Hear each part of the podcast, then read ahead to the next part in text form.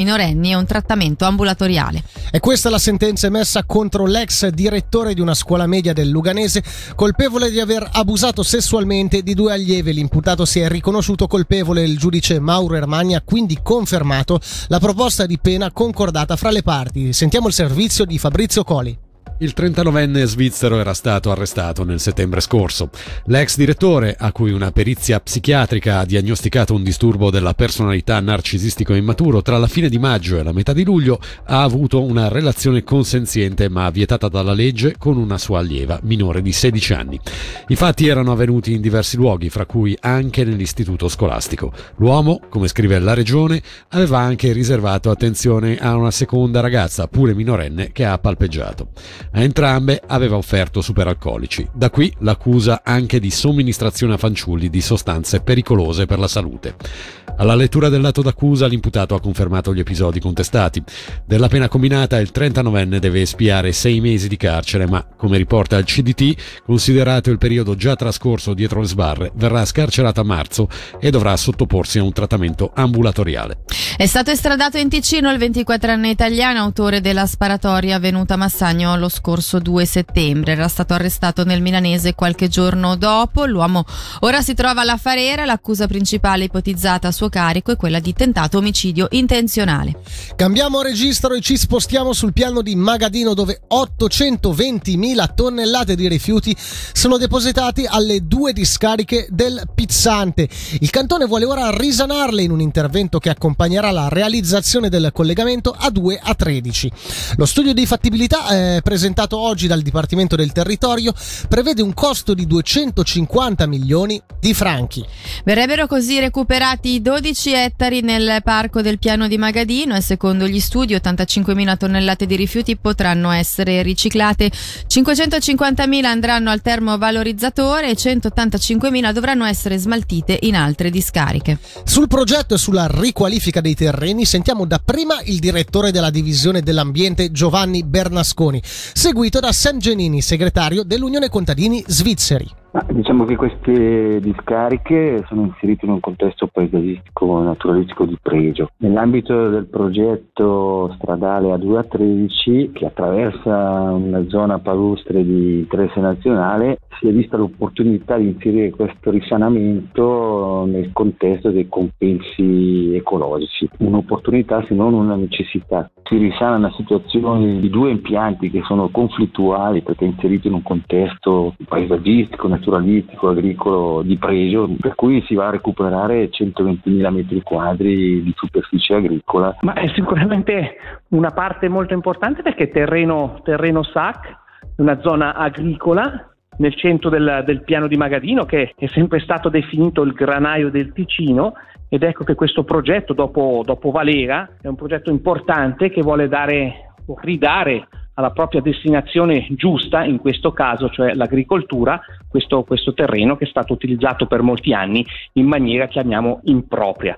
E quindi noi siamo molto, molto soddisfatti di, questo, di, questa proposta, di questo progetto e speriamo veramente che possa, che possa andare in porto eh, nel migliore dei modi. Dall'esperienza della Fiera Espo Professioni è nato Mille Strade, il salone diffuso dei mestieri. La proposta nasce dalla collaborazione tra Dex, associazioni del mondo del lavoro e conferenza cantonale dei genitori. Una fiera itinerante che, da febbraio a maggio, permette di favorire l'incontro tra chi deve scegliere il suo futuro professionale e chi offre delle possibilità in una serie di incontri ed eventi sul territorio. Sentiamo il direttore del Dex, Manuele Bertoli.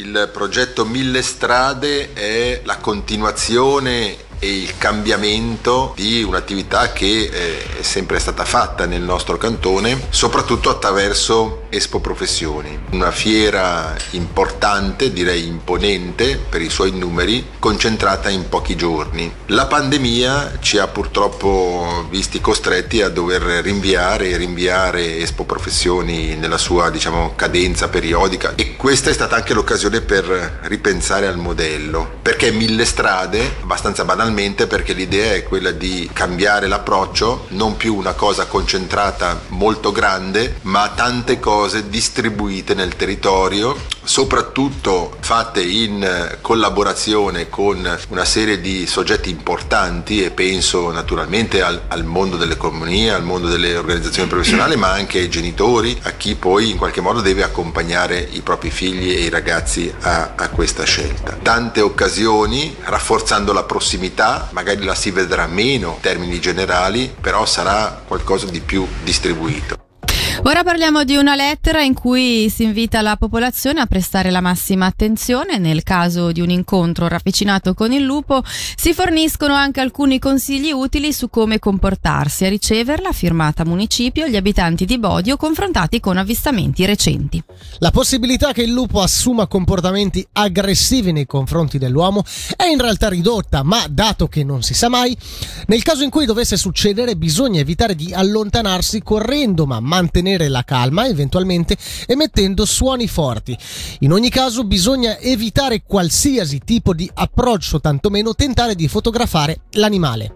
Importante inoltre eliminare le fonti di cibo come alimenti per cani e gatti e custodire il bestiame domestico, mentre per quanto riguarda le attività all'esterno bisogna evitare che i cani si muovano in ambiente montano fuori dal controllo del proprietario e ancora evitare di tenere i cani alla catena. Passiamo ora a una stagione sciistica che non riesce a decollare, chiudono gli impianti di risalita al Nara.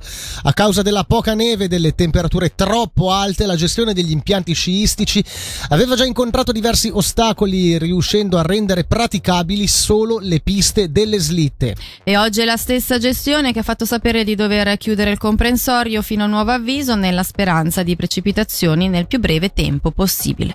Passiamo al mondo della cultura. Sono anche un po' di cinesi i premi svizzeri per la letteratura assegnati quest'anno. Tra i vincitori, infatti, anche la scrittrice tri- eh, ticinese Prisca Agustoni, premiata dalla giuria per la sua opera poetica Verso la ruggine. Nata a Lugano nel 1975, Prisca Agustoni dal 2003 vive tra Svizzera e Brasile, dove insegna letteratura comparata italiana all'Università de Juiz de Fora. Torniamo ora a parlare di carnevali. Subito dopo le 18 sentiremo infatti il sindaco di Bellinzona sull'apertura ufficiale del Rabadan questa sera alle 21. Intanto nel pomeriggio è stata dichiarata ufficialmente conclusa la prevendita online dei biglietti dopo che il sito è andato in tilt a causa delle moltissime richieste. Chi volesse dunque partecipare alla serata di apertura deve acquistare il ticket direttamente sul posto alle casse serali dove verrà applicato anche un piccolo sconto. Dopo il Rabadan ci concentriamo su un carnevale che si sta invece chiudendo, sarà infatti la Strabociada a sancire la fine dell'edizione della Stranociada 2023. Con un corteo mascherato degli alunni delle scuole comunali cittadine si chiude così il carnevale di Locarno. Sentiamo un breve estratto dell'intervista che vi proporremo integralmente attorno alle 18.30 alla direttrice dell'Istituto Scolastico di Locarno, Cristina Zeb. Beh, diciamo che è il colpo di coda del carnevale. Chiudiamo il nostro carnevale in maniera un po' diversa, facendo un corteo mascherato. Ci saranno 42 classi per, parliamo di un totale di circa 750 bambini che sfileranno per le vie della città. Il tema è quello dei mestieri e i bambini dell'Istituto di Locarno hanno lavorato, direi, alacremente a tutto questo, producendo i loro costumi e questo corteo che prenderà avvio dalla rotonda si dirigerà poi verso Piazza Grande e avremo davvero modo di spaziare dai cantanti agli esploratori, ai pescatori per esempio agli spazzacamini, addirittura ai bodyguard, insomma tanta tanta tanta cosa da vedere. Dunque le classi partono dalle rispettive sedi e si dirigono tutte alla rotonda. La rotonda diventerà poi il campo base di quello che sarà il corteo e da lì partiranno in modo ordinato verso Piazza Grande e poi aspetteranno sedute un momento un po' più formale dove i due re dei carnevali di Locarno riconsegneranno le chiavi al sindaco. Un momento dove si potrà ballare, divertirsi, lanciare coriandoli e stelle filanti. Sarà accompagnato anche da un furgoncino di Radio Ticino, ci sarà Matteo Vanetti che saprà sicuramente mettere le note migliori per festeggiare la giornata. E protagonista di ogni carnevale che si rispetti è anche la musica come quella che ascoltiamo ora su Radio Ticino. Sentiamo Mary J. Blige. A due news. Grande musica, grandi successi.